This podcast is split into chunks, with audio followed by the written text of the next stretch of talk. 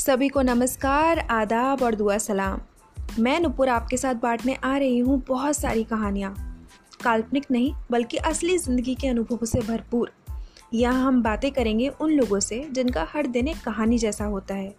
कुछ सपने, कुछ वादे, कुछ जीत, कुछ हार, कुछ कोशिशें, हँसी तो रोना धोना। यह हैं कॉमन ज़िंदगी जीने वाले कॉमन लोग और इस पॉडकास्ट चैनल पर हम सुनेंगे इन्हीं आम जिंदगियों की आम कहानियाँ। इन कहानियों के साथ ही मैं लाती रहूँगी अपनी ज़िंदगी से छोटे मोटे पर प्यारे किस्से। आपसे बात करने के लिए, सुनने के लिए और सुनाने के लिए।